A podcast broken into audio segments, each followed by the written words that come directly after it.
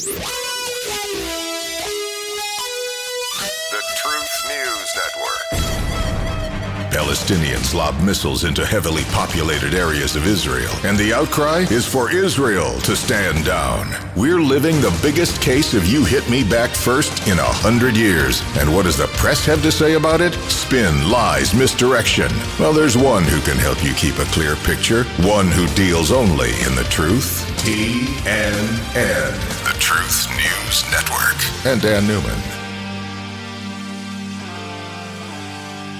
The truth doesn't have to be so mystical, does it? It is sometimes, but I think it's purposely being hidden by many people in the United States who would like to see us divided, more divided, divided worse, and continue to keep us divided because they see how they can garner political trust and leadership just because they diminish everybody on the other side. Division, divisiveness. That's the number one political tool in the United States today. Boy, looking back over our shoulders at all this nation has been through to 240 years, you would think we could get away from that, right? But somehow, for many reasons, people like to keep Americans divided. They can or they feel like they can draw more power from little groups that they've kind of, you know, when you cut one cow out of a herd, you're roping, you cut one out of a herd, well, that one that just leaves the herd is going to be easy to pick off. And it's it's horrible to even think this is possible in our political system, but not only is it possible, that's what's happening every day. You find a weak person, somebody that you label as being weak, they're easy fodder. You can just go after them. You can just diminish them verbally. You can make them stay to the side or out of contact with anybody else in a group. And then you've got them. Dehumanizing people is what we're watching take place every day. Now, we used to think that only happens in places like China when they have political differences with people. Sometimes they kill them. Sometimes they do what they're doing right now in Western China. They send them to these concentration camps if you differ with the Communist Party mantra, and they're even using them to harvest organs. That's all they are to the Chinese Communist Party, is just a source for harvesting organs. Oh my gosh. It's true, folks. More divisiveness than we've ever seen, more division across the globe than we've ever seen. It's even worse than when Adolf Hitler slaughtered 7 million Jews in World War II. And some of you, when I said that, you went, ah, I don't know about 7 million. Well, so what if it's only 5 million? If you don't call that genocide, I don't know where you're living. We've got to begin to be very objective and when we seek to find things out about all the things that are important to us and have been for generations, uncountable generations, as our country goes through different phase, the next phase, the one after that. But one common trait stands in each of our lives. We're Americans. We're honored, we're blessed, we're fortunate to live in the greatest planet, even with its downside, as we're seeing illustrated every day now. Even in those situations, we're still the greatest country on this planet. Start your day every day. If you haven't yet, start this day by just expressing your thanks to God because He put you in a place, He put you in a country where we can live that way, free and acquire and do what we want to do.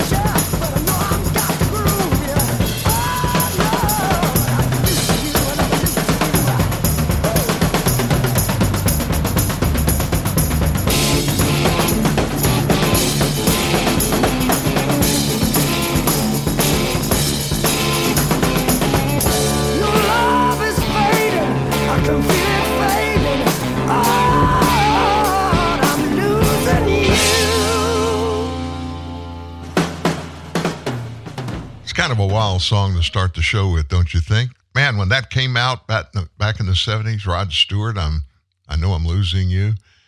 And man, all those wild guitar and drum licks there, it was considered hard rock. oh, it wasn't, it wasn't hard rock. We just thought it was. Hey, how was your weekend? What'd you think about the Super Bowl? I'm just going to share my personal thoughts. I like both those teams. Do you know that I was physically at the first game that the quarterback for Kansas City played as a professional, his very first game? And the very first game he played in, it was against San Francisco. it's kind of like deja vu last night. They get to play again. Of course, that other one, the first one was in preseason and it happened in Kansas City. Mahomes was just coming out of um, Lubbock, Texas. What is that? Texas Tech? What what what what college is in Lubbock? Anyway, he was coming out of that. He was highly touted, went in the first round, and a close friend of ours was drafted in the fifth round, wide receiver out of Evangel Christian Academy in Shreveport, Trent Taylor. And so I saw Patrick Mahomes throw his first touchdown, not touchdown, NFL pass, and Trent Taylor caught his first NFL pass in that game, preseason game up in uh, Kansas City yesterday. I gotta, I gotta, I gotta just say this: it was less than stellar, the performances of either team, and maybe it's because they are equally matched or pretty closely to being equally matched. Um, you may remember a couple of years ago, the same results happened. Kansas City beat San Francisco. Not a great day for San Francisco's coaching staff because this staff that came in, they've lost in four years, they've lost two Super Bowl games to Kansas City. Kansas City, on the other hand, it looks like we may have another uh, Tom Brady like event that is playing its way into NFL history. Mahomes in Kansas City, they just get the job done when they got to get it done. That's all you can say about it. What'd you think about halftime? Let me tell you the thing that just got me all the way through, even the preliminaries. People were unashamed to go on television and talk about their personal relationships with God. Everybody was doing it thanking God. Halftime, they were talking about God before the music performance began. And afterwards, Patrick Mahomes, who's probably got the filthiest mouth of anybody on national television during NFL games, but he thanked God for his relationship with God. That, that just makes me feel a little bit better. There's hope. If we, in mass as a nation, would stop doing what we're doing and begin to look around us and look at things other than ourselves and started thinking about God and the role that he plays in our lives, which everybody, even if you don't admit it, he does. God's playing a role in your life, one way or the other. And he wants you to become aware of who he is. That's for all of us. What does it hurt? I mean, it doesn't hurt anything. Did you see that that ad um, where it was one guy and it was a 60 second ad. $7 million, I believe, was the cost that that not for profit paid to do that. But this one guy was washing the feet of 12 different people. When I say different, I'm talking about different ethnicities, different parts of the world, you could tell. And obviously, it was a depiction of what Jesus did when he ceremoniously washed his disciples, all 12 of them washed their feet. And I mean, the nation just came unglued. That was one of the early commercial breaks during the Super Bowl. Come Near is the name of that not for profit. Come Near. They aired its ad featuring scenes of people, all sorts of people, washing someone's feet in emulation of Jesus. Many people felt like the ad completely missed the biblical point. I don't get that.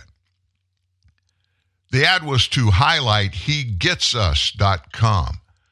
He, being Jesus, getsus.com. That's a campaign meant to remind everyone, including ourselves, that Christ's teachings are a warm embrace, not a cold shoulder. That's from Come Near's website. If you missed it, the ad shows a total of 12 different scenes of one individual washing another's feet. Most appear to be white people doing the washing. None feature a minority washing a white man's feet. And some even seem to be telling white Christians not to be bigoted. The last one, in particular, features a white priest washing the feet of what appears to be a member of the LGBTQ community. Another shows an older white woman washing the feet of a scowling young man outside a family planning clinic as pro life protesters stand in the background. Jesus washed the feet of friends and enemies. No ego, no hatred. He humbly loved his neighbors. How can we do the same? Woo. That story is found, by the way, in case you want to go read the whole thing. John 13, 1 through 17. It's usually taken as a lesson of humility delivered by Jesus to his disciples ahead of the Last Supper. But many on social media felt the ad was blasphemous and did not actually represent the lesson Jesus was attempting to impart to his followers at all. Guy named Patrick Webb posted this blasphemy don't fall for this satanic symbolism. Y'all shockingly forgot to mention that acknowledgement and repentance come before being washed clean. That was from Jordan Miller. Preston Marlowe said, completely ignoring the fact that while one yes did portray him ultimately, the only feet he ever washed were those of his disciples, not absolute strangers like this pedestrian ad is implying. How does Preston know that? That's the only place it was mentioned in the Bible, but there's a whole lot of stuff that wasn't mentioned in the Bible that happened while Jesus was alive 33 and a half years. Another one tweeted this This is blasphemous and makes the assertion that we should accept sin. Christ specifically implored sinners to change, not live and boast in their sin. He wouldn't condemn sinners, but he would condemn sin hence telling the woman at the well, Go and sin no more. That's from Jimmy Dean. Not the sausage man, Jimmy Dean. He's dead. So many others felt that the ad was purposefully engineered to be a scolding, scathing attack, mostly on white people, that it was racist and pushing a left wing narrative. Here's what Loyal Caps tweeted a horrible woke commercial. Once again, plenty of images of whites washing blacks' feet, but not one single image of a black washing a white man's hard working feet. Pretty sickening to see Christianity used to promote an obviously leftist political message. It cheapens and debases the spiritual significance of Jesus Christ. That's from Harris H. Smith.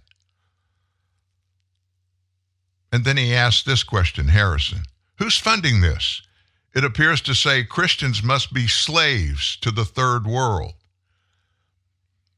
Many others wondered why this group spent upwards of $7 million on a television commercial instead of using that princely sum to help people. How about you use the money you wasted on a Super Bowl commercial to help people instead? 7 million is a small price to pay to increase Jesus' brand awareness. And then somebody who is named F the Supreme Court tweeted this. This is the last one. This money could have gone towards feeding the homeless, medical care, providing housing, so much more, all of which your prophet did. You can do the same by not blowing millions on a commercial and, and taking actual action. If you want to evangelize while doing so, I don't care. Do better. And again, that's from a guy that goes by his tweet, Twitter, X handle, F the Supreme Court. Now, every one of those dissidents you heard, you know what? They have every right, any right that they want to claim. They have the right to say and express those things, whether or not we agree with them.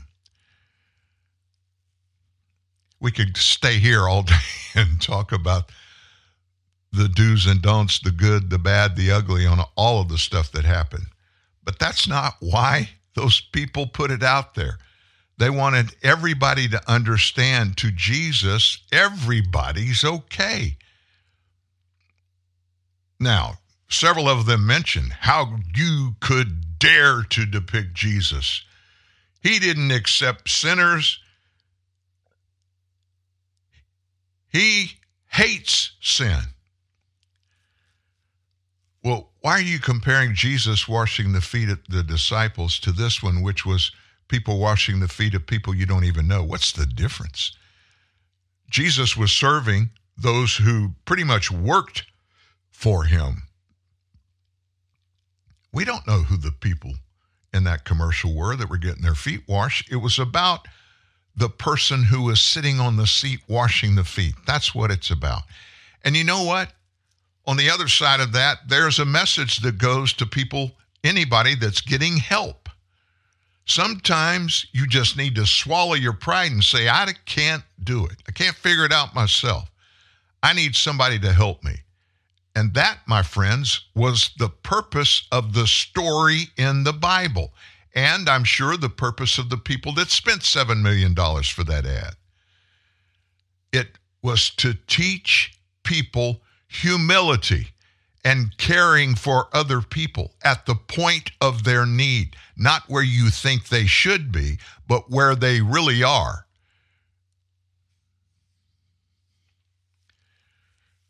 That's my two cents. You got that for free. Another outrage coming from the Super Bowl. NFL's decision to play what many refer to as the Black National Anthem at the start of this year's Super Bowl game. The song is actually named Lift Every Voice and Sing. It was originally written as a poem in 1899 by a guy named James Weldon Johnson, who was then the NAACP's executive for 10 years. The poem became a song when Johnson's brother, John Rosamond Johnson, composed an instrumental version of it. The song was first performed in 1900 during a celebration of former President Abe Lincoln. It was sung by a choir of 500 children at their segregated school in Florida. In times past, The song became a rallying cry against the realities of lynching, segregation, discrimination. But today, it's mostly looked at as divisive and unnecessary, given that lynching, segregation, and discrimination are mostly gone, except for on the wake left, those that consider themselves woke. The NFL first committed itself to playing the song before season openers after the violent, deadly BLM attacks of 2020. It's been sung as part of the pregame shows since then. But critics say it has no place in sports, let alone at the Super Bowl, because it's a song solely for black people, not all Americans. Now, who can claim that? How can you say that's not for me? And I'm certainly not a black American, but I like the song. It's a good song. And the real detractors, all they said, hey, don't do that again. It's not about black or white, it's about the United States of America. We have one national anthem called the Star Spangled Banner. So obviously, probably more people than don't think that the Super Bowl and those things didn't unite anybody. But let me just give you a little lesson. Whether you want to agree with what I'm about to say or not, it's up to you. When you push back like these tweets that you heard on the other story and these and this one, and you just throw a, a wall up, it's all about you. It's trying to teach you something that you are supposed to, if you consider yourselves a good person, a Christian or otherwise, or just a good person, you're supposed to consider others before yourselves. So, in that scenario, think about everybody else that was listening to that song, not just your own opinion. Obviously, there are a lot of people that like it and wanted it to be played in pregame. It's your right to like or dislike anything. So, haters gonna hate. Yeah, she was there, wasn't she? She flew all night to get from Tokyo to Las Vegas to watch her boyfriend play tight end for the Kansas City Chiefs. I, have, I've, you know, I've never been a Taylor Swift fan. She's a great musician. I'll give her that. Writes really good songs. I'm not crazy about her politics. I'm not crazy about the few things that I see and hear about her in her private life. Um, she's very self centered and I'm not just saying that from opinion. I know, and I've, I, as you know, I read a lot constantly. I've read a lot of stories that kind of confirm my allegement, their allegation that she is self-centered. But she has a right. She's she's a, a, an American that because of the capitalist system, which I'm not so sure she likes, she's politically way over on the left. That's all I'm going to say about that but she has a right to do and be with anybody that she wants to be with and say what she wants to say and express her opinion or not. She got a little kick in the shin over the last two weeks. Some guy was following her jet that she was traveling around mostly in the U.S. on. She has two, by the way.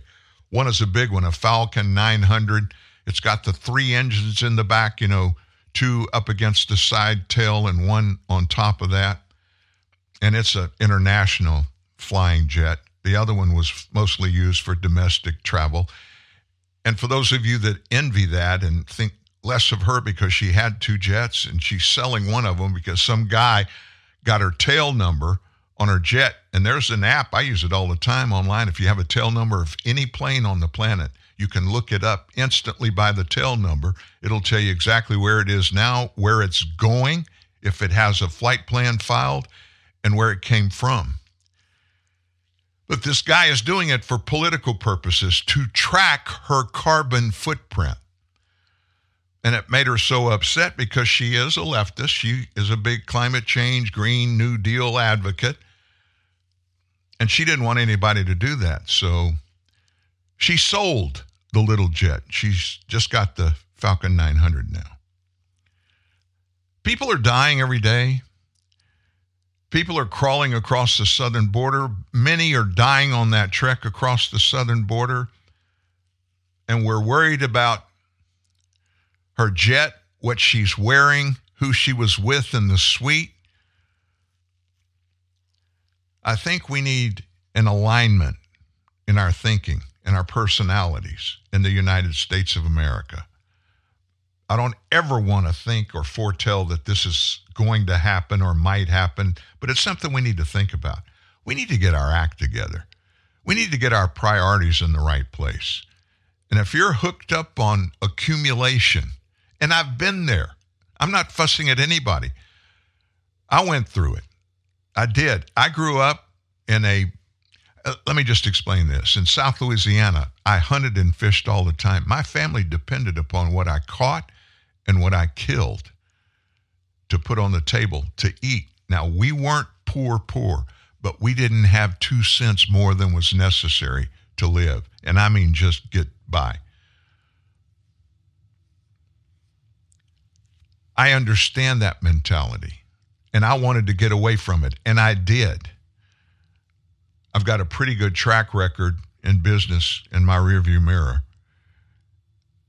I had some bad choices that I made that cost me dearly, no question about it. I think we all have good and bad. We don't know everything.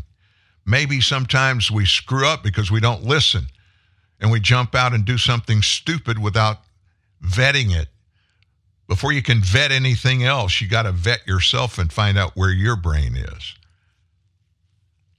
And I say this all the time when we're looking for reasons why many things are happening in our politicians and our political choices and decisions they make. And I tell you this all the time the love of money is the root of all evil. The love of money, not money, but the love of money is the root of all evil. And if you let it take hold of you and control you, you're going to have problems. So you put that into context now where our society and what this administration has done to us regarding personal economics we're all doing. I don't care what anybody says. You're paying more today for anything and everything you buy than you were three years ago. No question about it. Costs are going through the roof, and they're still going through the roof. And they're coming out and lying to us every day. Things are good. The economy is good. Look what Joe Biden has done. More people working. And then every month or two, we learned when all those rosy reports that they were talking about on Thursdays and Fridays about employment and unemployment, new jobs, and all that, they were bogus. They've been lying to us, fudging to make themselves look good in the eyes of the American people. And none of it reconciles with reality. But see, they don't understand. Very few people that are surrounding the le- leaders, the real leadership in this administration, they don't have much contact with the outside world. They don't go buy gasoline. Now, if we're talking about the working class people that work in government, they get it. They're living through the same circumstances we are. But very few of them know what it is to be struggling to figure out how you're going to buy tomorrow's lunch or feed your kids for the balance of the week or make a car payment or a rent payment or a utility payment. I've been there. And I don't ever want to go back there.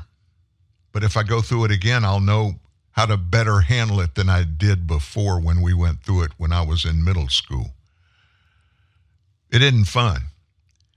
A lot of people go there and live there by choice. I've never understood that. So I'm not preaching to anybody this morning. I'm just telling you we can do better. We all can do better. We can trust God more. We can believe what He said do. And if I'm going to sink my teeth into something that I choose to do, and I decide that living for God, being a Christian, is the most important thing in my life, you don't have any right to say otherwise just like I don't have any right to pass judgment on what you're doing. And I don't. I want everybody, and we're promised everybody that comes here, you have the right to achieve whatever you want to achieve by law, by the Constitution. Now, if it happens to be illegal, that's a horse of a different conversation.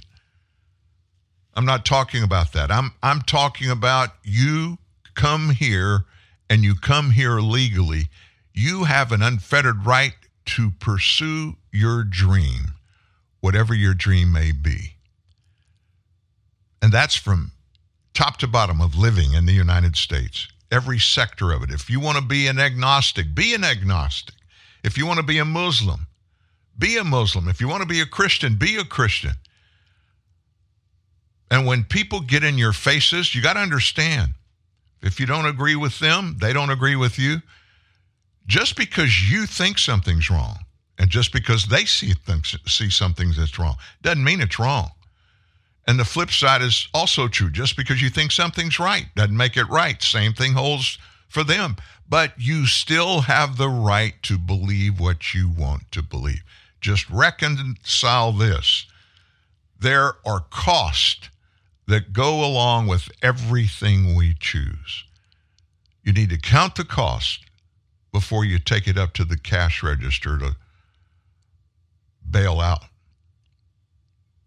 Because you need to consider what it's going to cost you in the long term before you go outside and get in your car and take it home to be with you. That's a cheap lesson from an old man, a 70 year old man that made some horrible mistakes. Thankfully, looking back over my shoulder, I made more of the right ones than I did bad ones, but I've got some hiccups in my life, just like I'm sure you have one or two in your in your life as well. Where are we going? Well, I just wanted to do those two little tidbits about the NFL. I was a San Francisco 49 fan in that game. I got to be honest, but I like Kansas City. I like Patrick Mahomes. I like the ownership of the Kansas City Chiefs. I want them to keep the name no matter what the left, the woke crowd are trying to get them to do, insulting them. You know, the first one of these that really got bad was the Washington Redskins. You remember that? Then the Washington Redskin owner, Dan Snyder. I knew him. I knew him through professional football. He was an arrogant, self centered guy. He inherited all his money, and he has a lot. and that's okay. I wish my dad had had a lot and had left a lot to me. Um, you know, we build our lives around what our circumstances are, and then we kind of plan them. That's a starting point. And then we try to build it and make whatever circumstances we have today, make them better for tomorrow. Most of us do that. Dan Snyder, not so much. But one thing I had a lot of respect for him about when the when this mess first came out about the Washington Redskins. And by the way, it was still Washington Redskins when Dan Snyder sold it to the group that owns it now. They changed it to Commanders. How the heck they came up with that? Whoever talked them into taking that to be representative of an NFL football team in that market is stupid. People hate it. I know people in Washington, D.C., they despise it. And even all of the other sporting teams that used monikers or names or logos of Native American tribes, I'll never forget this. When this was at the height of it, the beginning of a Washington Redskins game, when they do the coin toss, three chiefs of three Native American tribes all three wearing Washington Redskin jackets, walked to the 50 yard line with Dan Snyder to meet the referee there for the ceremonial coin toss. And all three of those men went public and sang, naming this football team after the Redskins is an honor to Native Americans. It's a recognition of who we were and who we are. And Americans need to leave that alone. Of course, the woke crowd, they don't care what people they're supposedly looking out for really feel about things. And obviously, nobody went and asked the, these three chiefs. I don't know what tribes they were over, and it doesn't matter. Uh, everything's relative, and we don't need to start changing things just because they haven't been changed in a long time. If you're going to do something substantive, find the substance first. Vet what the options are if they even need to be changed. And in this case, without exception, None of them needed to be changed. Just like these idiots are still going around and pulling down these statues. How do you decide where to start pulling them down? And how do you figure out where you're going to stop? There's not a person breathing air today or any that breathed American air before you and I have that is worthy of being perfect enough to keep the woke crowd from coming and pulling down their statue. I've said this before. I quit saying it for a long time, but I'm going to go right back to it. You know what we're living in right now? Mob rule. Mob rule. Where facts don't matter, principle doesn't matter, righteousness doesn't matter. It's what a single crowd, small crowd, self appointed crowd determine on every issue you can think of what's right and what's wrong. Well, why do they feel like this is wrong? Don't you dare go ask them. They'll give you a name. Don't ever ask about election fraud or election irregularity now in the United States of America. Somebody's going to, I promise, I'll get a text or an email about what I'm about to say. There was cheating in the 2020 election. It was rampant. Much of it has been proven in courts that the mainstream media won't even publish the stories about now. And they're finding more out every couple of days. Well, what's the response you get from the woke crowd? The Zuckerberg folks.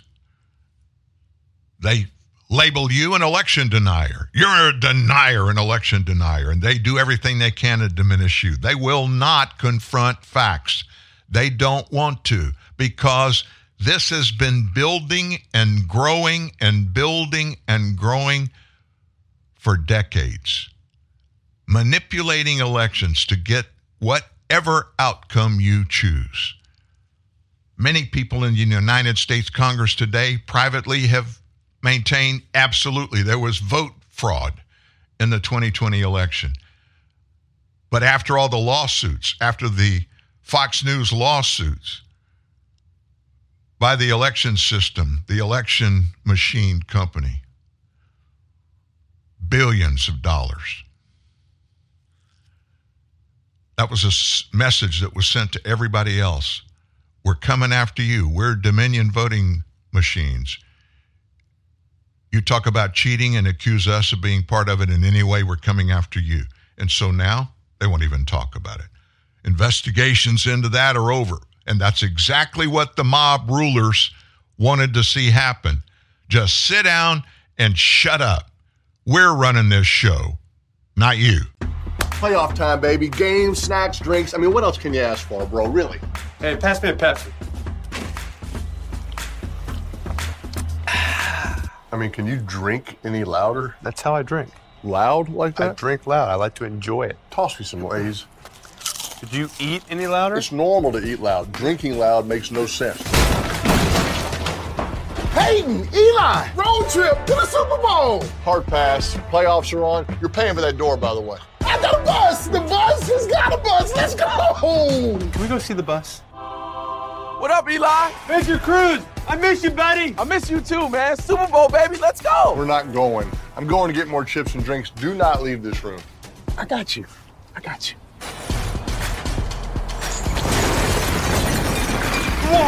Super Bowl, here we go. Are you kidding me?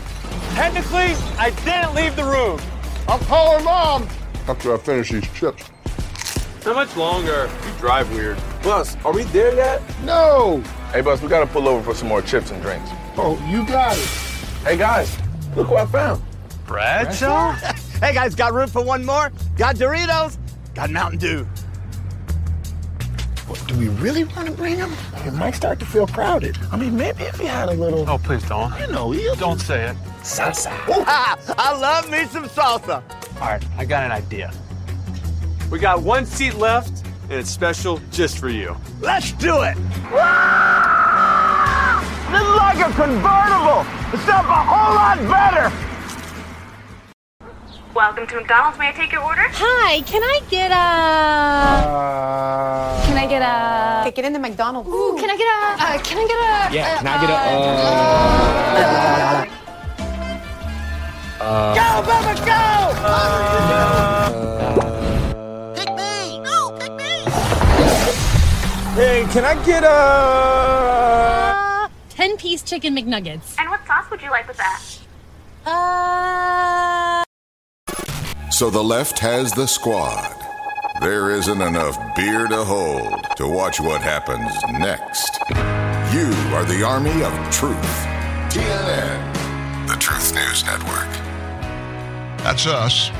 We're here every day, Monday through Friday for you. We'll be here all this week.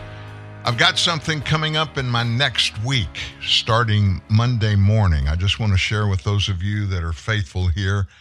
I am having a shoulder replacement next Monday morning. I won't spend a lot of time telling you how it happened. Was athletic, played football, played basketball, baseball, got hit a bunch of times. Um, anyway, my right shoulder is gone. And so when you get old, what do they do? They start throwing around titanium. So I'm getting a shoulder replacement. Right shoulder. Of course, I'm right handed. So you can just imagine the chaos that I'm, I'm about to face when I do this. We, I, I don't know yet. Uh, I'm working with some folks that uh, that may be able to come in here and help us out for a day or two while I'm at least getting back to where I can sit in the studio and do the show again. We the show will go on. Period. When I'm not not telling you we're not going to have a show. I'm just telling you it may be for a day or two or three or maybe even four or five. It may not be me. It may be me, and. Um, we may abbreviate. I don't know. I, am really at a loss to tell you what's going to happen. First of all, if you'd pray for me in the in the offing, I would really appreciate it. Um, I can't tell you how many people give advice when you tell them you're going to do this. The doctor, my doctor, who is the shoulder guy in this part of the country, he told me point blank, you need to prepare yourself shoulder surgery and recover afterwards is the most painful surgery there is. Thanks, Doc. and he said, No, I'm telling you that to, so you can get prepared. And then, you know, it's going to be six to eight weeks before things just begin to normalize. Things like writing when you're right handed, things about taking a shower.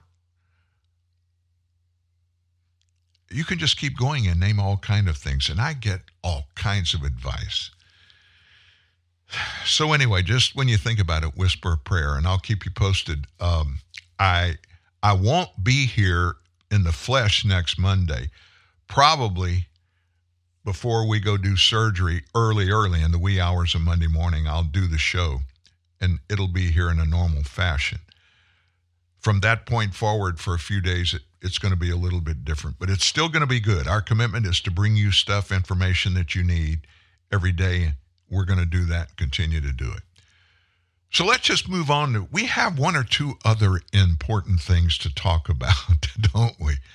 After the uh, the massive domination last week of joe biden's mental capacity or joe biden's mental incapacity made front and center and it was hilarious to me to watch some of the weekend shows where these Democrat politicians, ones that have been around a long time, you know, the older guys, especially in the Senate, they consider themselves to be the ones that we know what's right. We know what everybody should be doing. And so they went out there and they were just saying, how could this special counsel say that in this thing? How could they? Well, let me tell you what the guy did. When he started talking about, you know, he said, no charges pending because, and he gave the reason in his mind why he didn't file criminal charges against Joe Biden for the misuse of classified documents, which every time he did it, it was a felony. Well, you could say that about Trump too. Different circumstances. Don't go there. You don't want to get in that argument with me. Joe Biden was never president. There's a whole separate class of do's and don'ts regarding presidents, current and past, their use and handling of classified docs than a senator and a vice president, nor a senator, has the right or even a legal right to take classified documents away from the government at any point. Nobody's talking about that, but you read the laws. That's what the law says. A president has got all kinds of rights when he's in office and when he leaves office. And if they start filing charges against every former president that took and still have classified documents in their possession, I guarantee every one of them would be thrown in jail. Just saying, this stuff, it just drives me absolutely crazy. It really does. But James Carville, Serpent Head, that's what his wife calls him after years of living with him. He looks like a snake. And he, he, he just doesn't do well on television, but he is a Democrat specialist. He knows all the stuff. And all these politicians that kept coming out and they were damning the special counsel for talking about Joe and the reason that he didn't indict Joe was because he's an elderly guy, and probably any jury that was in a case where he was there, they would feel sorry for him because of his lack of constant memory. Oh my gosh, Democrats went crazy over the weekend. Stark raving crazy. I watched a lot of them. I laughed at a lot of them, but it's obvious they're scared to death because right now they don't have anybody else they can stick in the race, with the exception, maybe, of Mrs. Obama. And even though a lot of them try to discount that, every few days, more stuff leaks out that says Michelle may be the person to replace Joe. Now, it's going to be fun if that happens. You know why? How are they going to reconcile passing over Kamala, who's the vice president? She's not African American, but she's she's a black person. Her mother was from India, her father from Jamaica. Wouldn't it be racist if they passed over Kamala? She's the one that paid the price. Michelle Obama's never served in any office. The only real claim to fame of any kind on a national level is being the First Lady for eight years. And as far as what she's learned and knows, you got to remember her law license was taken away from her when she was back in Chicago before they uh, got into politics. Don't know about that. But back to Joe and his memory loss and that stuff. James Carville had something to say about it yesterday. Now, let's go to better minds about what this means, what it tells us about the state of play, and how it fits into the other headlines today. You had a big Supreme Court situation uh, today. You had Vladimir Putin give a two hour interview where I've rarely heard somebody speak as long and say as little of value. News Nation political editor Chris Stirewalt, legendary Democratic strategist James Carville, who should be feeling pretty good in this in this moment right now. Chris, uh, really interesting first that you can still have operational integrity in the White House, meaning that you and I didn't know what this was about until he came out uh, and started to speak. Although he did speak about the obvious event from today. What did you think about uh, his performance and his decision to perform?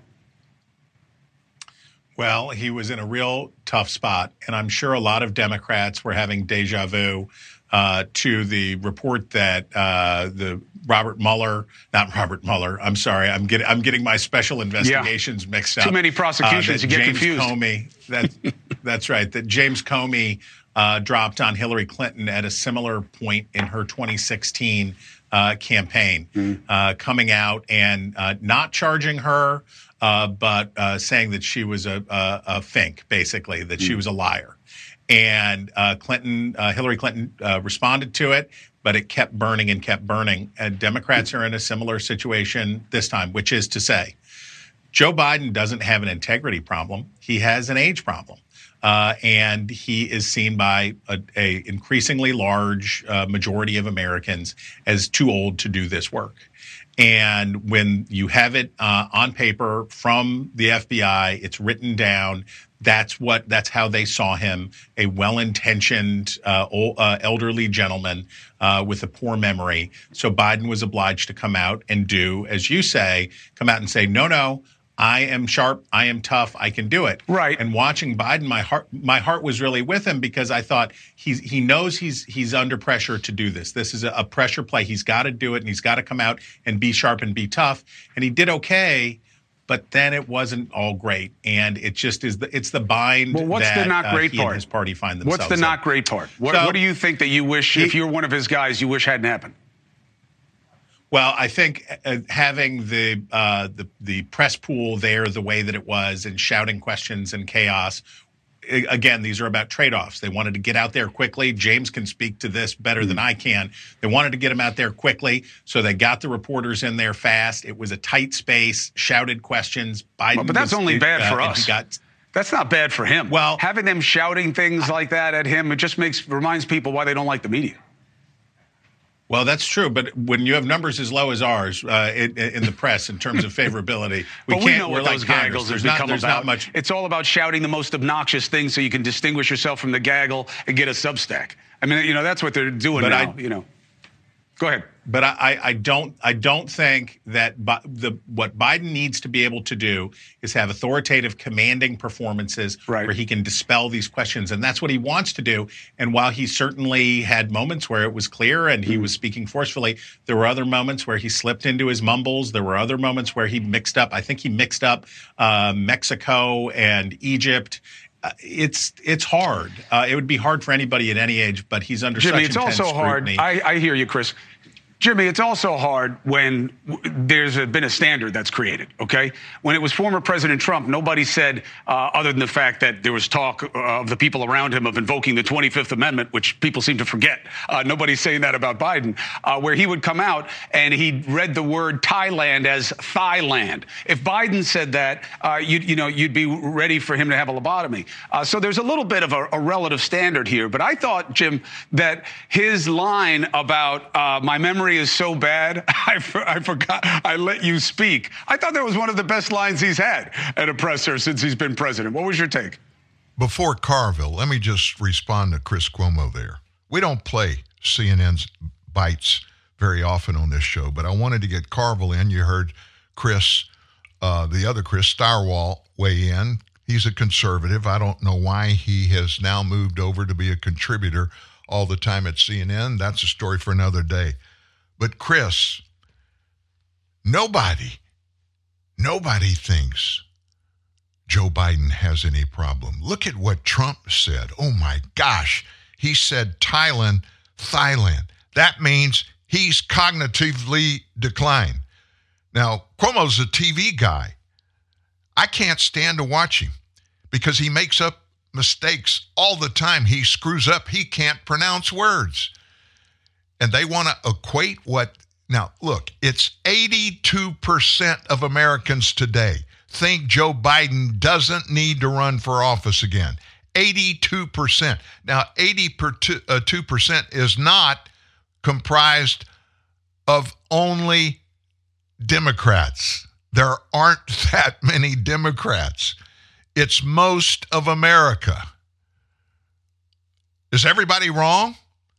And Chris Cuomo, you of course of all people, you think that Donald Trump has got all kinds of problems in the same veins as does Joe Biden?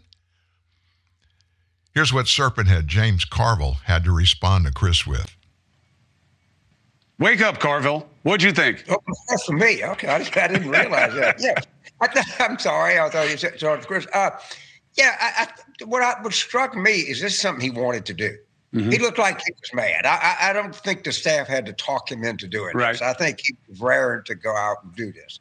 What I also thought was interesting is he addressed one major political problem he has, and that's what's going on in Gaza. Uh, that's causing a lot of angst within the country, and particularly within the Democratic coalition. And he went out of his way to say that they were working with everybody trying to get aid in there, which I think politically uh, was was necessary. I don't know if it did any good, but it was necessary. Having said all of that, the problem is is this kind of confirms an existing suspicion, which is Mhm. always dangerous in politics. When people think something, they get a piece of information, they go, "Yeah, Martha, you see that? I told you that guy was old." And, and his problem is not so much what Trump people or Republicans. There are a lot of Democrats that have doubts about his age, but I I think he did as well as he could have done under the circumstances. That, that's what, that, and did better than I. I didn't know what it was going to be about. Like most of us, I figured this was what it was going to be about. But this is not going to go away. So I waited with bated breath because James Carville is a consummate Democrat specialist. He's an expert on elections, has great things that he's even quoted through the years. I quote him here all the time, all the time about some things that he says. He's just a good political commentator. All that being said, he couldn't put two sentences together to say something good about Joe Biden at least Carville's mostly honest. Now, remember, we all have opinions and we share them all the time. He does too. That's different from factual stuff. But he was him hawing around there in that short answer he gave to Cuomo. And it's because there's not much you can say that's good about Joe Biden. You just can't do it. About not him personally, his operations as the president of the United States are dismal. And it's so stinking obvious they try to get whatever people they have left that think there really may be some good that Joe Biden might could accomplish if he came back and went stayed in the White House. That they're going to say, well, you know, we hear all this stuff about Donald Trump, yada, yada, yada but it's hard to find any good stuff there. And I'll take you back to what he did the other day in that uh, knee jerk press briefing that he came out and gave that speech and then answered some questions. He should have never answered one question. I'll never forget about this. My memory is fine. My memory, take a look at what I've done since I become president. None of you thought I could pass any of the things I got passed. How'd that happen? You know, I guess I just forgot what was going on. Mr. President, for months when you were asked about your age, you would respond with the words, watch me. Many American people have been watching and they have expressed concerns about your age. That is They- your judgment. they- that is your according judgment. That is not the judgment of the press. They express concerns about your mental acuity. They say that you are too old. Mr. President, in December, you told me that you believe there are many other Democrats who could defeat Donald Trump. So why does it have to be you now? Why, what is your Because answer I'm the most question? qualified person in this country to be president of the United States and finish the job I started. He's the most qualified person in the country to be the president and finish what he set out to do. Yeah, he may finish us. I just hope he didn't set out to finish this the way it looks like he's going to end up doing as long as he sticks around. Just saying. It's just not pretty right now, folks. And we Americans, it's too late. This is unsalvageable. We can't put out there any kind of real reasoning that justifies four more years of a Biden administration. We can't sustain it. We're out of money. We're 50, not 30 something trillion dollars in debt. We have unpaid debts that we're obligated to pay that aren't figured into our actual debt. They don't tell us that. Joe Biden can't lead us out of that. He can't lead us out of anything. He's taking us deeper. And if it's not Donald Trump, who? And if it's not now, when? We got to make some choices quickly. Talking with you, not at you. Intelligent conversation. TNN, Here's the latest traffic report. Looks like miles of trouble-free driving with Napa Auto Parts. Your local Napa Auto Parts dealer in Modesto has a full line of quality parts for your car or truck. Napa Auto Parts keeps America running, and Modesto Auto and Truck is ready to keep your vehicle running in tip-top shape for years to come. So if you think your car or truck needs help under the hood, think of Napa Auto Parts at Modesto Auto and Truck Parts, 924 G Street in downtown Modesto. 529 8342. 529 8342. Ah, luxury. The aroma is full bodied, the flavour is decadent, the touch divine, and the drive? Yes, the drive of luxury is simply infinity. Introducing the Infiniti Luxury Test Tour. If you think you are familiar with luxury, you haven't driven an Infiniti. Infiniti of Elk Grove invites you to truly become familiar with luxury and take a luxury test tour. It's like a test drive, but with more luxury. We invite you to drive luxury to luxury, not for an hour or even a day, but for an entire weekend. Your choice. Select your Infiniti and motor off to a luxury weekend in Lake Tahoe or Napa Valley. And yes, all the luxury is on us. Introduce yourself to luxurytesttour.com and truly become familiar with luxury. Infiniti of Elk Grove is literally giving you the keys to a luxury experience like none other. Luxurytesttour.com. Drive luxury, drive infinity. Infiniti of Elk Grove. Expect more.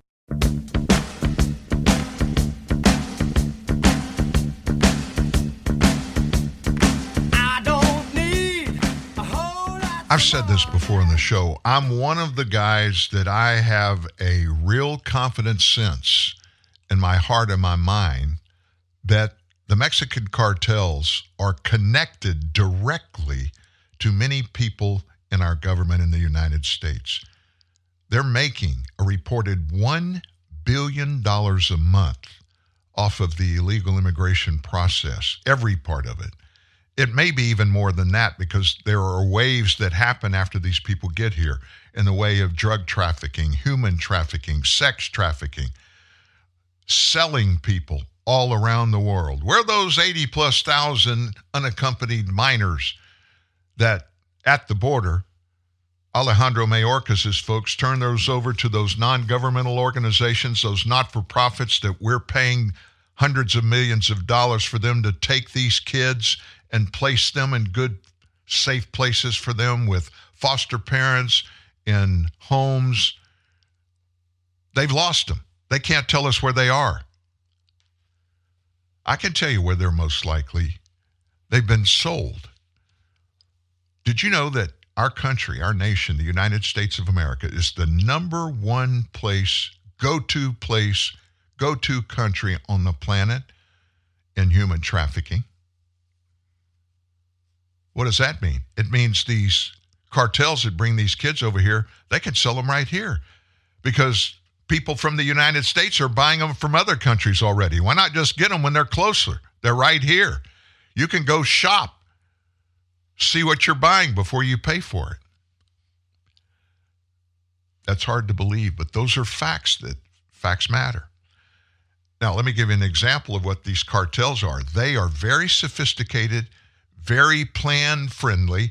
They're out there all the time and they're about one thing finding ways to take circumstances and morph those circumstances into big time money. Right now, in the United States of America, what people are calling the last best, best place in America is overrun by Mexican cartels because gangsters can charge 20 times the price for drugs and overdoses are surging. What are you talking about, Dan? Where are you talking about? The cartels have expanded all the way north now. They're targeting our last best place by preying on vulnerable Native American communities in the state of Montana. A report released over the weekend showed Montana to be the second most addicted state. 18.2% of the state's population are using illicit drugs. And this is from 2021. 2022 numbers and 2023 numbers aren't even out. The number has been rising, obviously, as time goes on. Cartels from Mexico are drawn to the state of Montana because of how much money they can squeeze out of the residents there. Fentanyl, for example, can be sold for 20 times the price in Montana than other areas like urban centers closer to the border. The pills can be made for less than a quarter in Mexico and sell for three to five dollars in urban cities, but rake in up to a hundred dollars in parts of Montana. Capitalism, folks. The far left hate it. Look what the drug cartel has found out. The drug problem has specifically plagued Montana's Indian reservations, where traffickers trap Native Americans in a cycle of addiction and debt. They have pushed the cartels aggressively into the notoriously beautiful state, even forming relationship with indigenous women to gain access to communities and getting locals hooked on drugs. Tribal leaders are saying crimes and overdoses are surging, and the cartels know who to choose. That's according to Stephanie Iron Shooter, the American Indian Health Director for the Montana Department of Health and Human Services. Just like any other prey predator situation, that's how it is, she said. Indian reservations, optimal targets for drug or organizations because they have high drug addiction rates, low numbers of law enforcement. Montana's opioid overdose death rate almost tripled between 2017 and 2020, and the rate of overdose deaths among Native Americans was twice the number of white residents. Traffickers have manipulated Native Americans into becoming dealers themselves, giving them an initial supply of drugs to sell and then turning them into addicts and indebting them to the cartels. Here's an example. Why haven't we heard about this? Why hadn't somebody told us this? That's a good question. In March of 2020, a former Mexican police officer working for the Sinaloa cartel tried to smuggle enough meth to supply the entire town of Townsend, Montana with meth for multiple days. The mule's name, Ricardo Ramos Medina, made it into the U.S., picked up a grocery sack containing two pounds of pure methamphetamine, which he planned to drive all the way from San Diego to uh, Montana. Medina was pulled over by state and federal officers, was arrested, leading to the takedown of an entire drug trafficking ring that had brought at least 2,000 pounds of meth, 700,000 fentanyl laced pills into Montana from Mexico over just three years. Three years. This massive rise of fentanyl in the U.S. has hugely impacted Montana. The state seizing 350,000 doses, 350,000 dose units of fentanyl compared to in 2022 when the number was half that. Right now, it's as if fentanyl is raining on our reservation, said Marvin Weatherwax, who serves on the Blackfeet Tribal Business Council. He represents the 15th District in the Montana House of Representatives. People are surprised. Drug epidemic surging from Mexican cartels has spread all the way to Montana. You're as far north as you can get in the U.S., and yet we have the cartel right here. Despite often being referred to as the last best place in America, Montana's been run down by the drug industry. We could go on and on and on, case after case after case. But it's everywhere. And this administration does nothing to stop it. And the vice president, remember Kamala Harris, when those riots after the George Floyd death up in Minneapolis in the summer of 2020, when all that happened, she proudly set up and screamed from the mountaintops, We're going to defund the police. And in that vein, what we're going to do is we're going to cripple them. And they pushed for no bail. Before they got that done, she started a fund for people to donate to to bail these thugs the ones that were causing all kinds of mass confusion, bombing, firebombing, setting on fire, beating people up, beating cops up. We got to help them get out of jail. All they're doing is pushing back against those evil police people. That's what our vice president was doing before she got on Joe's ticket because of her skin color. You remember last week the U.S. House of Representatives, they thought they had impeachment articles passed to get rid of Mayorkas or at least send him to a Senate trial for his issues that we've watched pile up at our expense. We'll never dig our way out from under it totally. And there were several Republicans that they just went with the Democrat Party in voting about that impeachment. One of those guys decided over the weekend he's not running for reelection. And this guy's been a really good conservative Republican, Mike Gallagher of Wisconsin. He announced Saturday he's not going to run for reelection. This was big news. Benny Johnson, uh, Benny, Benny Johnson, African American guy from Mississippi, he just went online and was screaming and hollering about it. Gallagher's reasoning, he said this, and this is a quote I think the institution of Congress is healthier when people serve for a period of time and then go home. Previously, he explained on Wednesday that he voted against impeaching Mayorkas because he just saw this issue differently, stating that he felt it was a matter of principle. Now, I would love to have him on the show so he could explain to you and me how is it principle to allow a federal bureaucrat that works answers to only one person in government, the president of the United States, to make it okay every day to trample over multiple federal immigration laws illegally without question, breaking at least two laws, and breaking those laws are felonies for those who abet, aid and abet those people to break the law. How could Gallagher think that the institution is healthier when people serve for a period of time and then go home? And he voted against impeaching Mayorkas because he felt it was a matter of principle.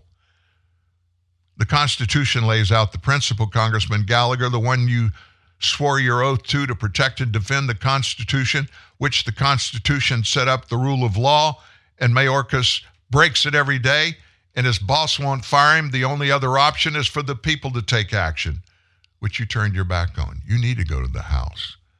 I can't believe people in that great state of Wisconsin put you up there anyway. There's another one. This one kind of shocked me.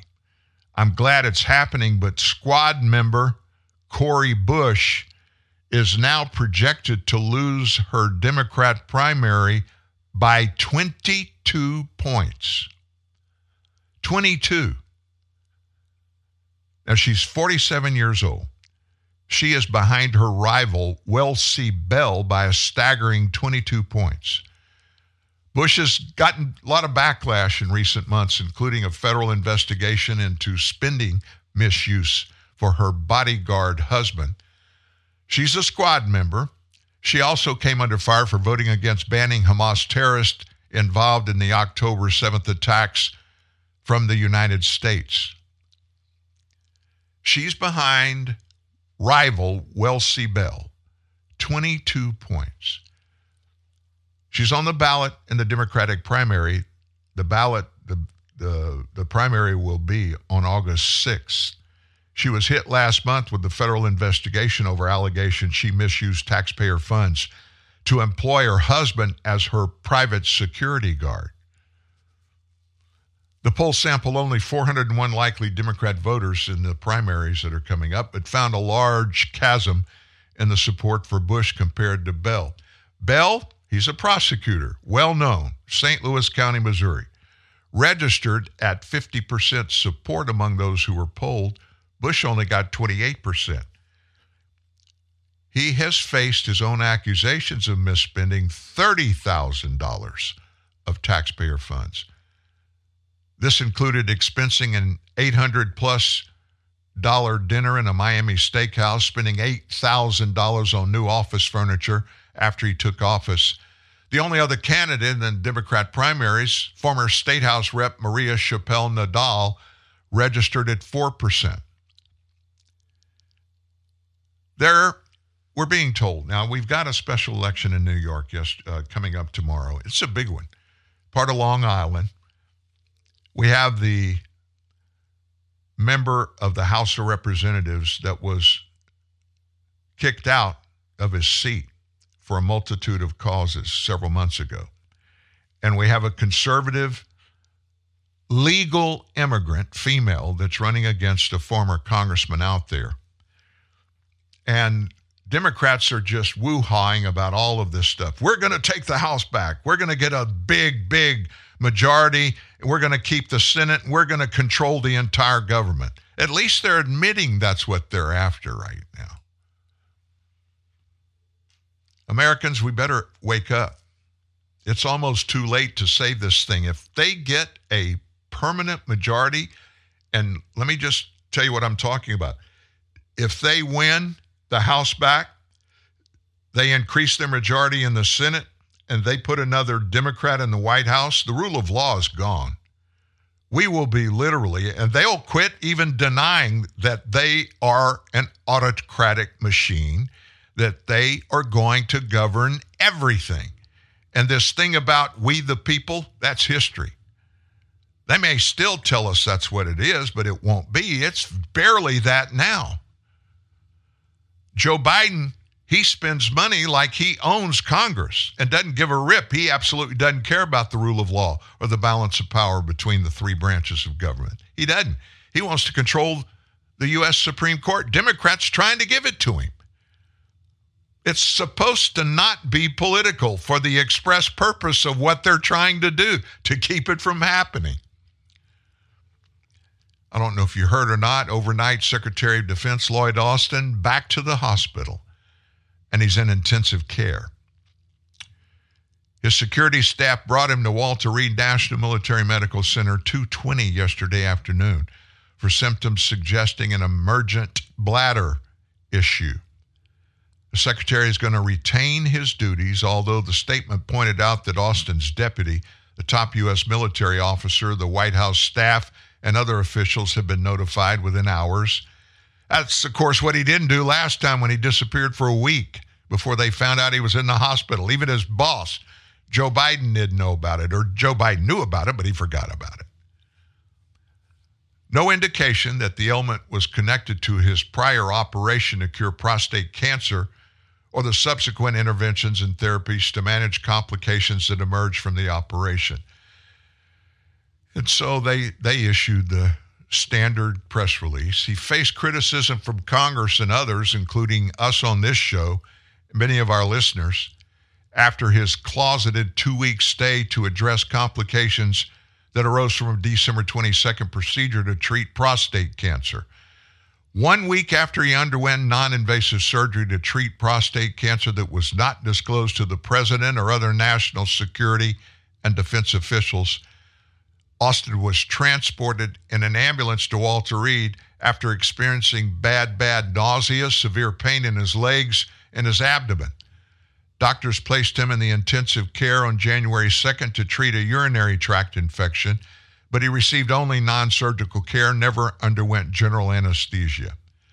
None of us learned about the hospitalization until after New Year's, shortly after Congress was notified, just a day after Biden Austin's deputy and top national security officials received the news. And he resumed full duties as Secretary of Defense the same day. I'll just go on record here and say it doesn't have anything to do with his military experience. I thank him for that. His military experience doesn't have anything to do with his skin color. It has to do with his work while he's on the job. This was not his first go round. He was the head of CENTCOM, Central Command in Europe, from Europe, and he was over all military operations of the U.S. throughout the Middle East and North Africa. He failed on every one of those, dramatically failed. He had no business being promoted to Secretary of Defense.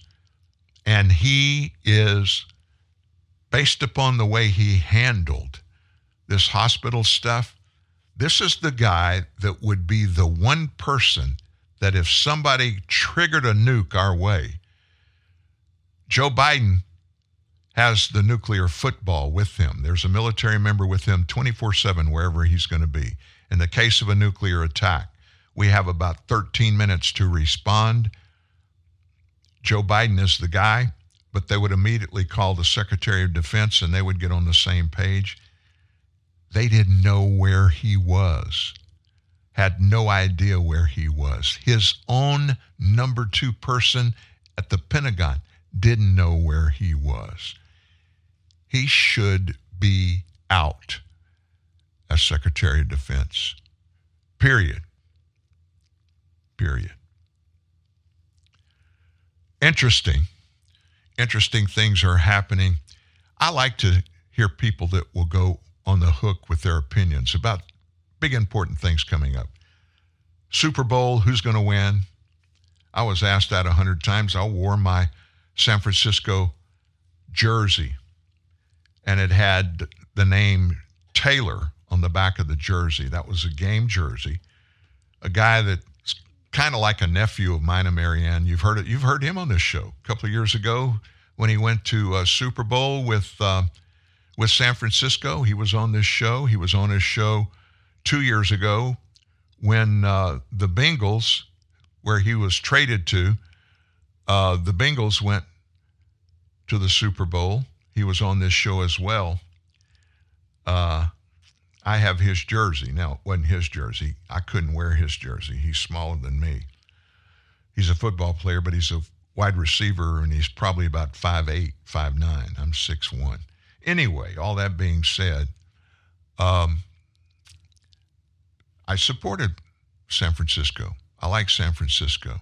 I didn't bet on anything. I'm not a gambler when it comes to football. There are too many things that can go wrong. But all that being said, it's interesting when we say people tell us what they think about things and how they feel about things, but it's changed. It has become so political. You remember all the time I used to tell you on this show, if you've been around a long time, this is our fifth season, by the way. Fifth season, a season for us is a year. So we're in our fifth year at TNN Live. I tell people all the time, um, we owe it to ourselves. We owe it to ourselves to do the best that we can do, that we think is best for us, and we go after it. That's a guarantee that we're given that we have the right to go after it. But we don't have a right to demand that we get what we want. We have the right to go achieve it. Within the laws, we have a right to go achieve, do the things that we feel are necessary to get where we want to be. I get that. And when people in political office they come out or media or anybody around it and they start making predictions, if they're credible people, I always stand up and pay attention. Dave Rubin over the weekend had Megyn Kelly on his show. I like both of them. They both have podcasts that are very successful. And so Megyn was put on the spot by Dave Rubin to tell us who's going to be the next president of the United States. Megyn, come uh, mid January 2025, who will be president of the United States? And then I will let you go. I hate when people ask this because I, I know, and that's why I'm doing it because you got me on that other one with the Trump and DeSantis thing, and now we'll just have a clip out there hanging there. Um, I'm gonna have to say Donald Trump. I just think I know I know we're about to go through a year of indict not indictments, criminal trials, and probably convictions, and maybe even the rogue judge who sends him into jail pending appeal. Unlikely, but maybe. Trump grows with every controversy. And I think it will be true this year as well. I've never seen the Republican base so angry about something. Even the ones who don't like him are going to try to send a message that that kind of electioneering that the Dems are doing to him is not okay. And Joe Biden over the next year is likely to have a fall or an impossible to ignore senior moment. And so I'd have to say Trump. Megyn, as I always tell you, you're on the top of my very short list of people who make me think that there are sane people in the world and we might exist in a couple of years from now. Uh, I feel like I owe you a bottle of tequila because of that uh, Trump DeSantis thing. For do you have a specific type, or do I have carte blanche here? Yeah, carte blanche, as long as it's like you know white tequila. I don't want like any of the yellow stuff, like this lowbrow. Something something elevated, please. You want a Cristalino? I'll take it. Send it my way. I've learned if you put an orange slice in it, like an orange orange rind, not the slice. It changes the whole thing. You can have it over rocks without the caloric mixers. Boom, you're home. As they say when they're drinking tequila, Adios, amiga. Rubin and Megyn Kelly. I like them both. Now, somebody's going to say, you know, Dave Rubin, he's he's a gay guy. He's married, and he and his partner have uh, adopted some kids. I get that. I know it. You know, people are people. I make choices that offend other people. I don't know any that I've done recently, but probably there's something I've said or something that I thought or someone else thought that I did or said, and they're mad at me and angry with me. We're all that way. I'm not God. I know what God says in the Bible about homosexuality, and that's the way I believe. Why? Because God said it, not some leftist, Democrat clinging media person. Megyn Kelly and Dave Rubin, they're different people, they are, but they get along. Isn't it better when we just get along and that we don't spend our lives arguing with each other all the time or diminishing someone because they don't think the way that we do? Man, if we could just find a way to reconcile that process and put it in our lives and adopt it, it, it, it, it would make everybody feel a whole lot better, especially you and me, if that's what we do all the time, don't you think? The new Amazon Echo has everyone asking Alexa for help. Alexa, what time is it? What the hell is wrong with this blasted thing? Amanda! But the latest technology isn't always easy to use for people of a certain age. These kids done bought me a busted machine again. Oh, Odessa! That's why Amazon partnered with AARP to present the new Amazon Echo Silver, the only smart speaker device designed specifically to be used by the greatest generation. It's super loud and responds to any name even remotely close to Alexa, so they can find out the weather. Allegra, what is the weather outside? It is 74 degrees and sunny. Huh? It is 74 degrees and sunny. Where? Outside. What about it? The temperature outside is 74 degrees and sunny. I don't know about that. The latest in sports. Clarissa, how many did old Satchel strike out last night? Satchel Paige died in 1982. How many did he get? Satchel Paige is dead. He what now? Died. Who did? Satchel Paige. Oh. I don't know about that. Even local news and pop culture. Anita, what them boys up to across the street? They are just playing. They what now? They are just playing. You say they just playing now? Yes, they are just playing. I don't know about that. Pair it to smart devices like your thermostat. Alessandra, turn the heat up. The room is already 100 degrees. Are you trying to kill me, Alize? The new Amazon Echo Silver plays all the music they loved when they were young. Angela, play black jazz. Playing, uh, jazz.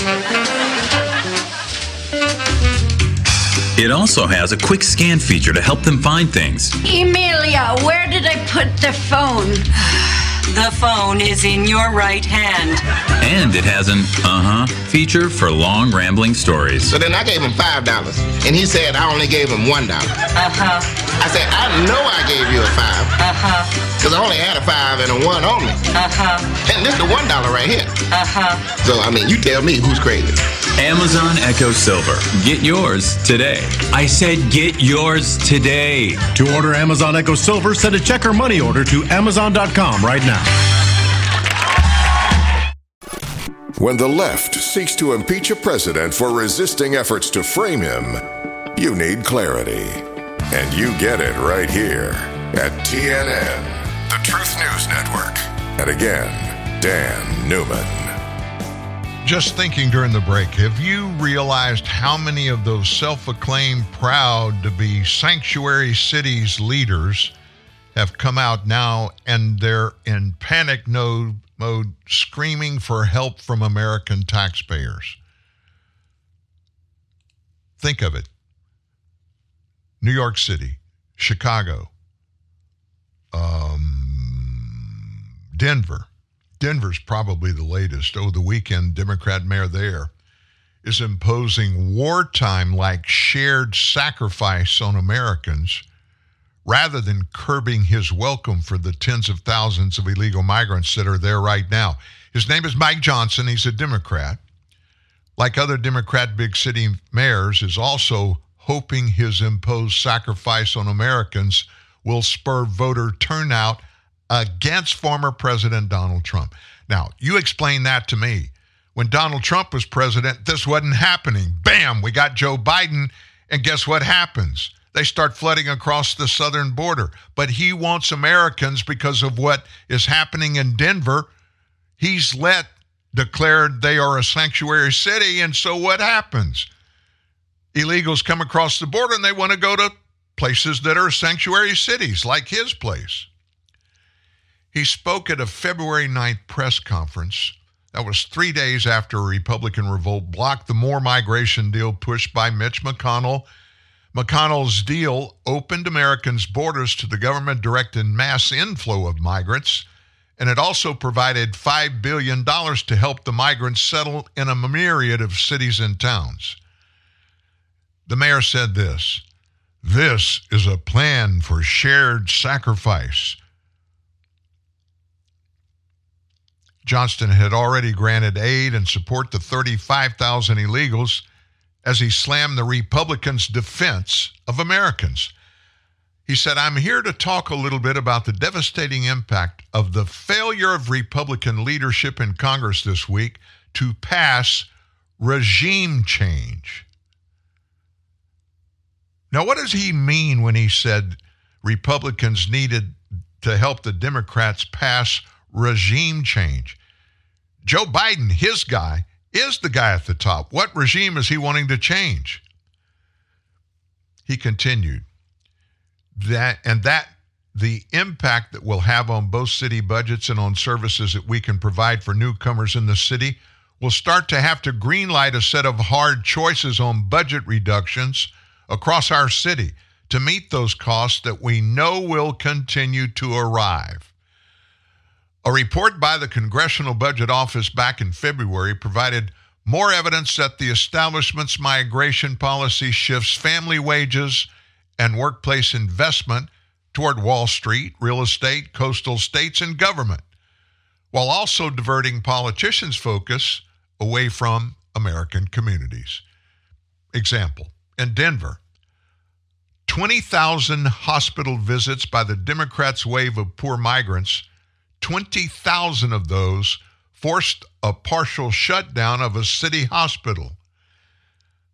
In February 7th, on a speech to Democrat voters, Johnston excluded any criticism by pretending that everyone believes Americans must welcome Biden's huge flood of illegal migrants, whom he described as neighborly newcomers.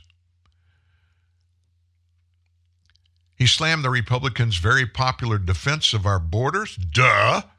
He called it cynical. It's the freaking law, Mr. Mayor, while pushing a progressive style defense for the migration that sidelines and impoverishes millions of ordinary Americans. He said this that kind of cynicism, that kind of mean spirited intent to make Americans suffer and to make cities struggle should disqualify you from ever seeking office in this country. If you want a government that serves our cities and our people, including migrants, we have to pay attention to folks that refuse to do that. And we have to remember when it comes time to vote, I know I will, I hope you do the same. Instead of doing what our forefathers set up as a kind of a base structure that has been amended throughout the years, laws change, environments change, people change, circumstances change. So we make laws.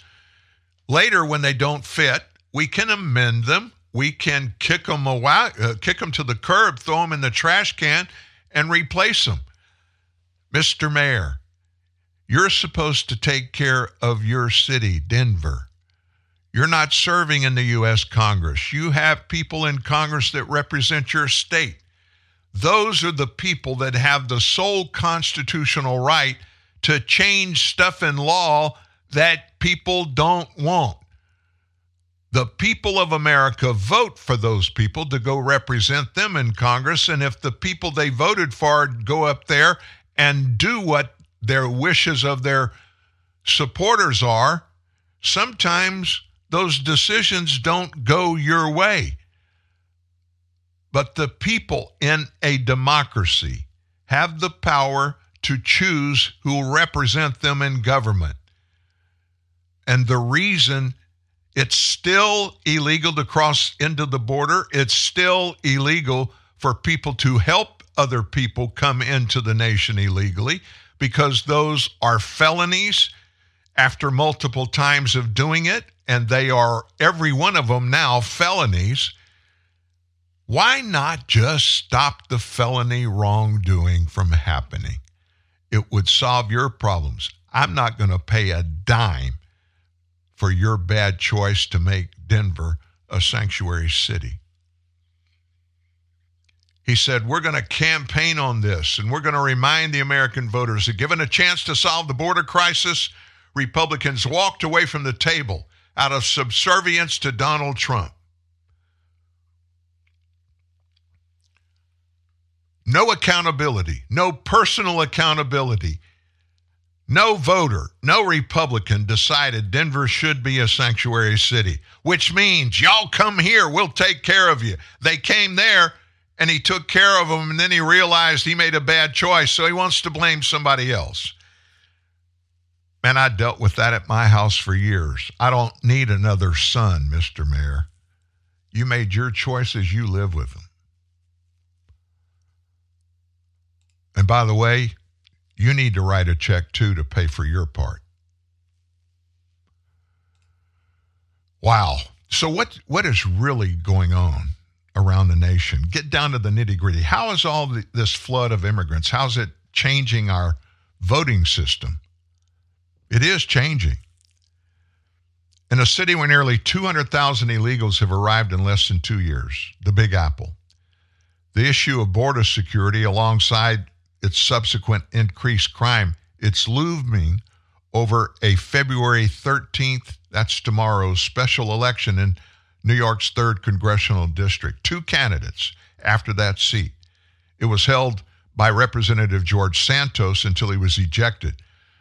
Both candidates, Tom Suozzi, a Democrat who held the seat for six years prior to, prior to Santos, and Republican Mazie Pilip, a Republican member of Nassau County's legislature.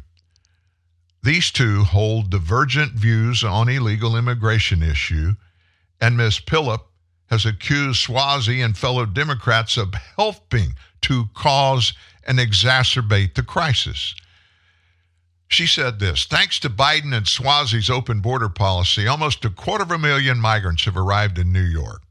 In fact, a migrant tent city was built right here in Queens Village to house 1,000 migrants. Brandon Judd, who's president of the National Border Patrol Council, said the organization chose to endorse her because Mr. Suozzi is in favor of sanctuary cities. He was for ensuring the New York police could not interact with federal agencies as it pertained to illegal immigrants in his district. Suozzi called the endorsement illogical. The only real solution to immigration requires a bipartisan effort that requires tougher border security with common sense reforms that stops illegal immigration and create a pathway for those who follow the rules. We already have it. We already have it, Suozzi. We have it. It's called our immigration laws. There is no such thing allowed in immigration law to come here illegally. Everybody is to come here legally. A million already each year come here and have for decades. That's what the law says.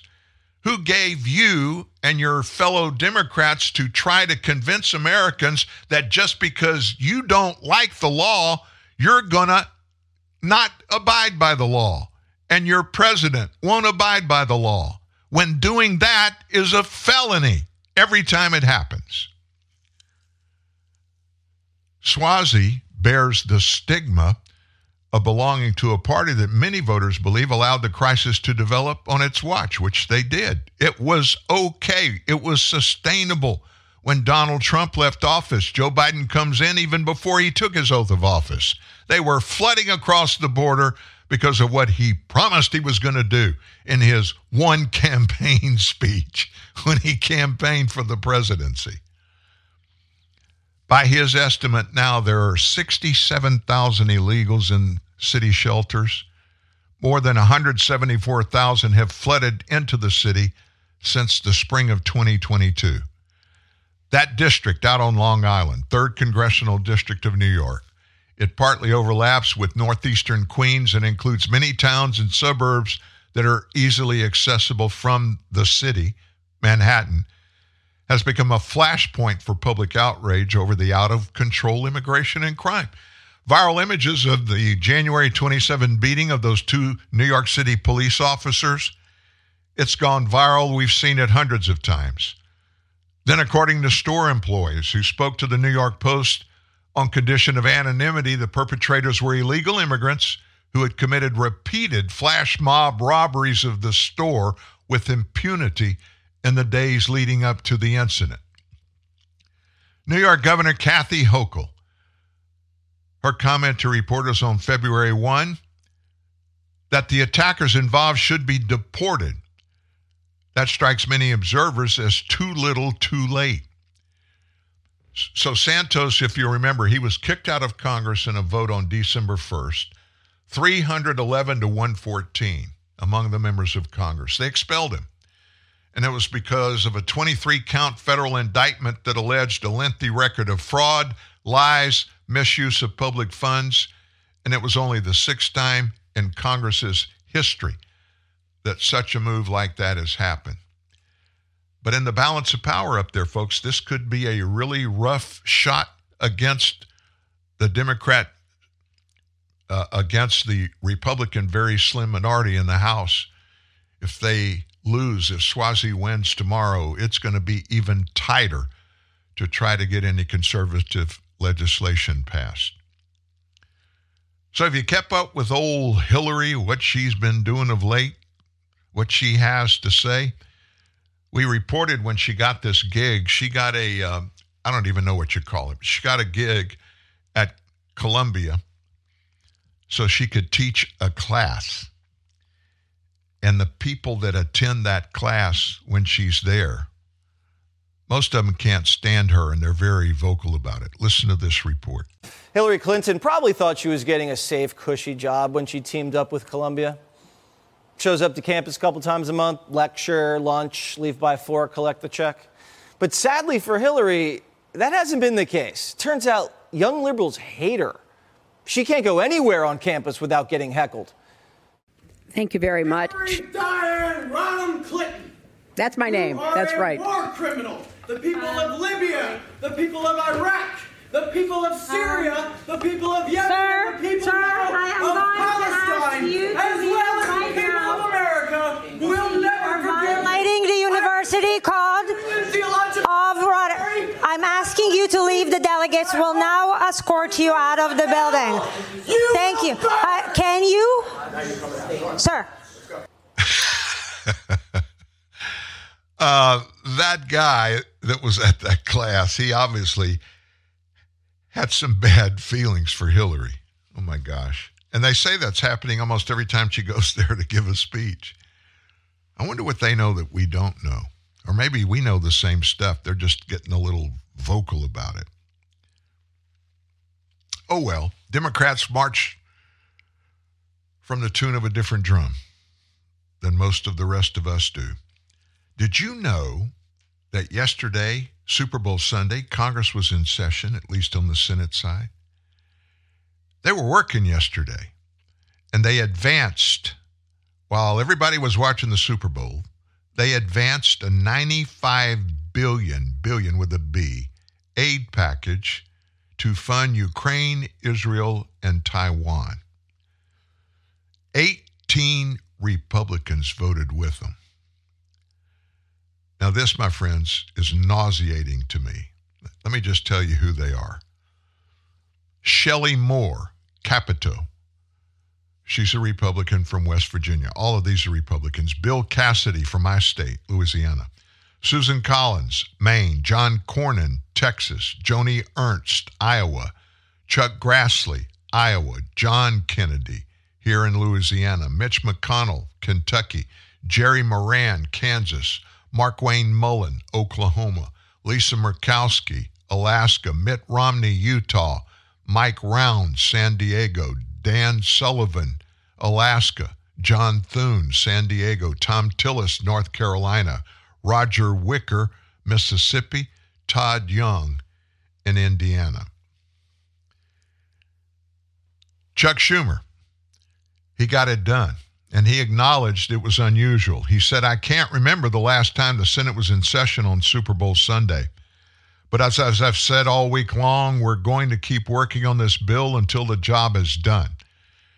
This comes after the Republican senators Wednesday of last week voted against advancing a compromised border security bill that would have allocated even more money to foreign countries while largely ignoring the U.S. border.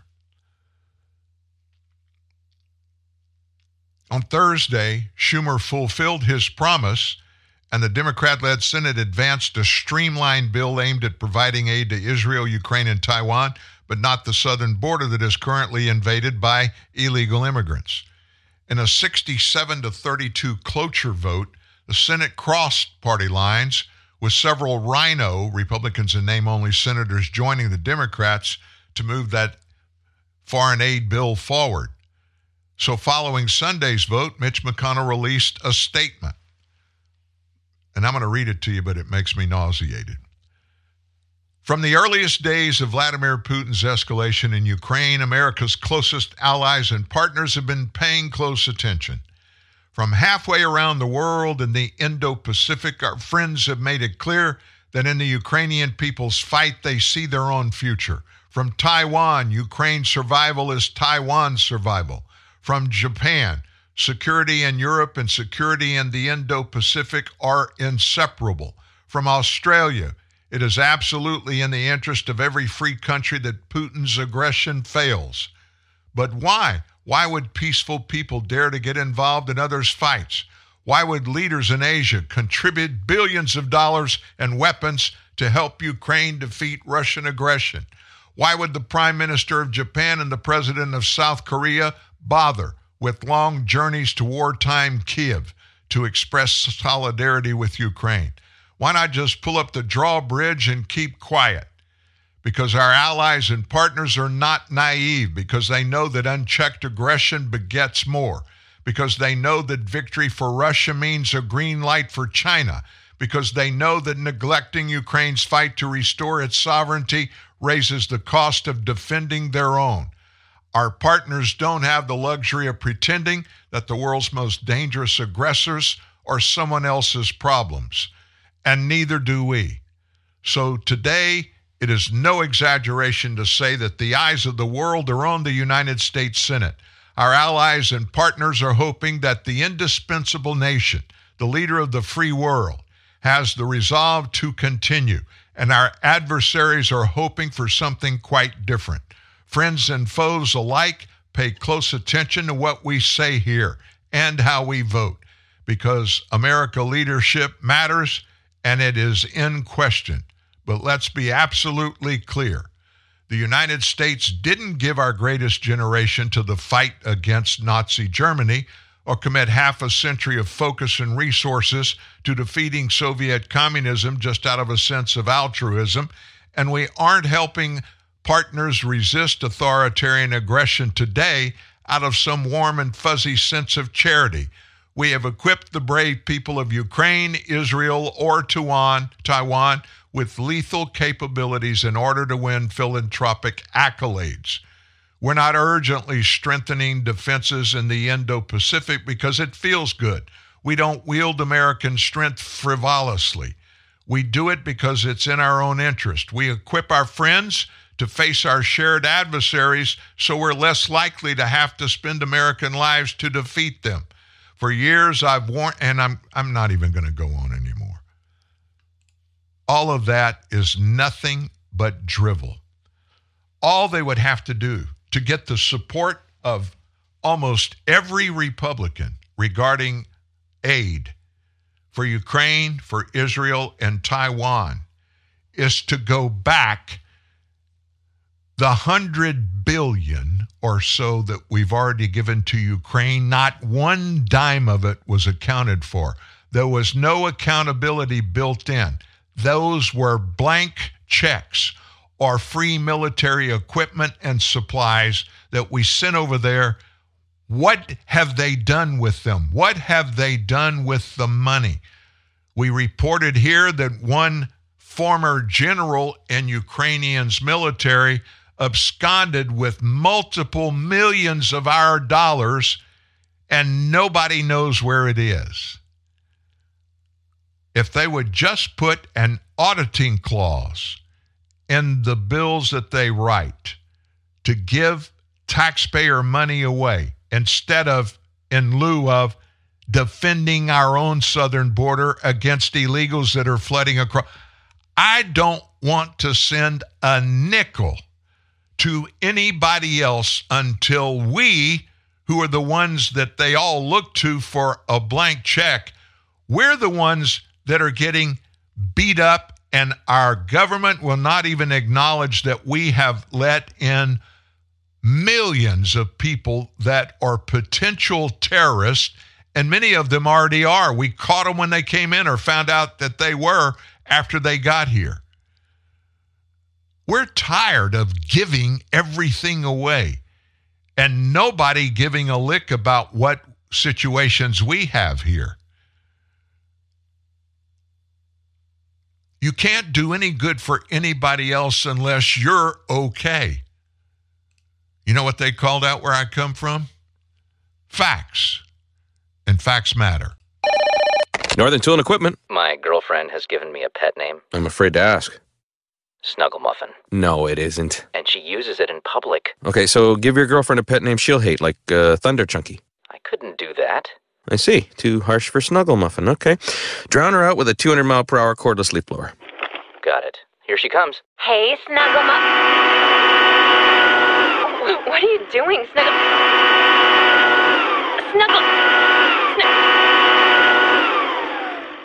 I am so out of here. Wait!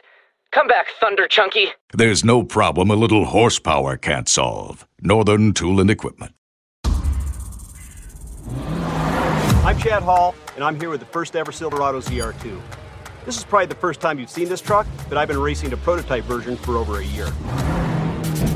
We just inspired this pre-production truck you see behind me. Let's go see what it'll do. Copy. It's got phenomenal power, acceleration, good ground clearance, skid protection, and you've got the Multimatic DSSV shocks, so it's just going to be that much more of a fun truck.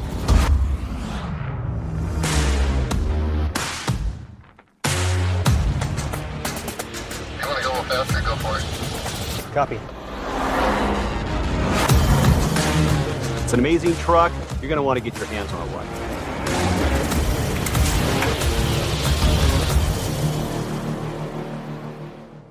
Nervous? Oh, Blaze. Brings back so many good memories. Remember our road trip in 97? Our first real heart to heart? I've never seen any of your movies. Not even the ones we're in together. Hey, do you remember when that stalker kidnapped us? Yes. Blaze was there. Blaze. Do you have barbecue or cheddar jalapeno? Ooh. Oh, remember when we stumbled into that turf war? Remember when you bought your first house? Hi, I'm Seth. Those were good times. They were golden. You ready? Seth, do you? I do. And Janet, do you? That's a yes.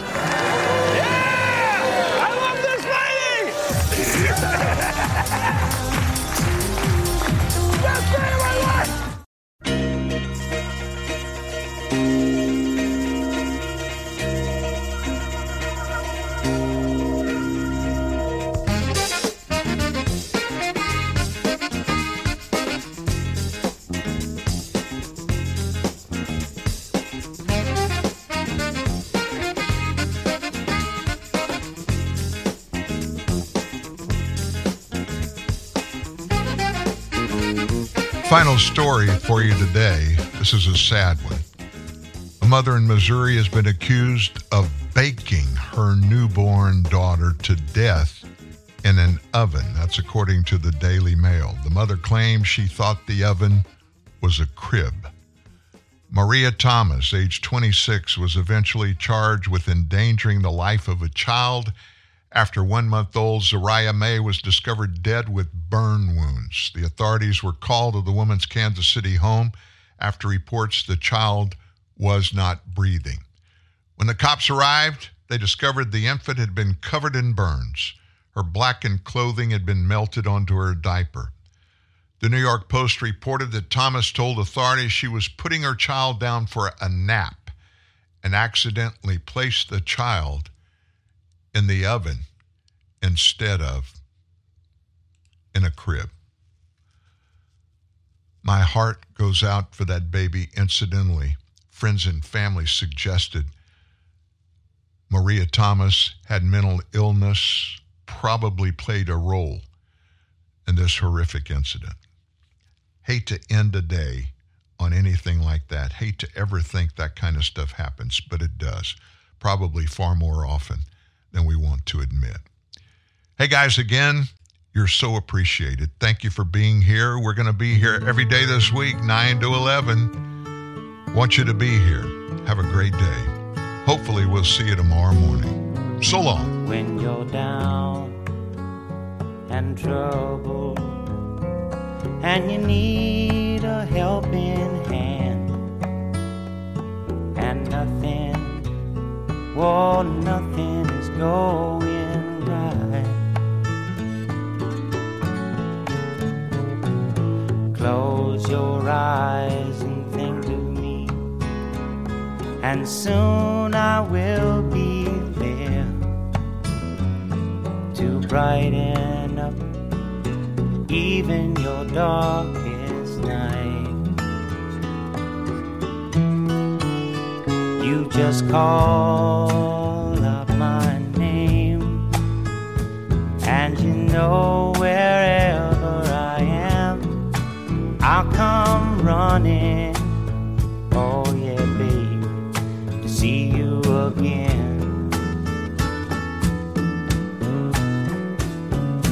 winter, spring, summer, or fall. Now all you got to do is call, and I'll be there. Yeah, yeah, yeah. You've got a friend.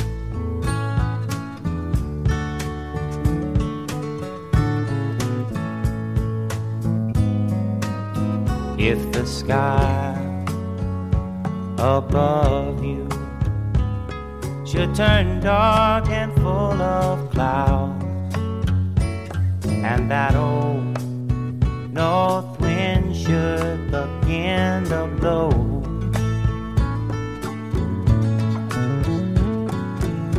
Keep your head together and call my name out loud now. Soon I'll be knocking upon your door. You just call wherever I am, I'll come running. Oh, yes, I will see you again. Winter, spring, summer, or fall. Yeah. All you got to do is call, and I'll be there. Yeah, yeah, yeah.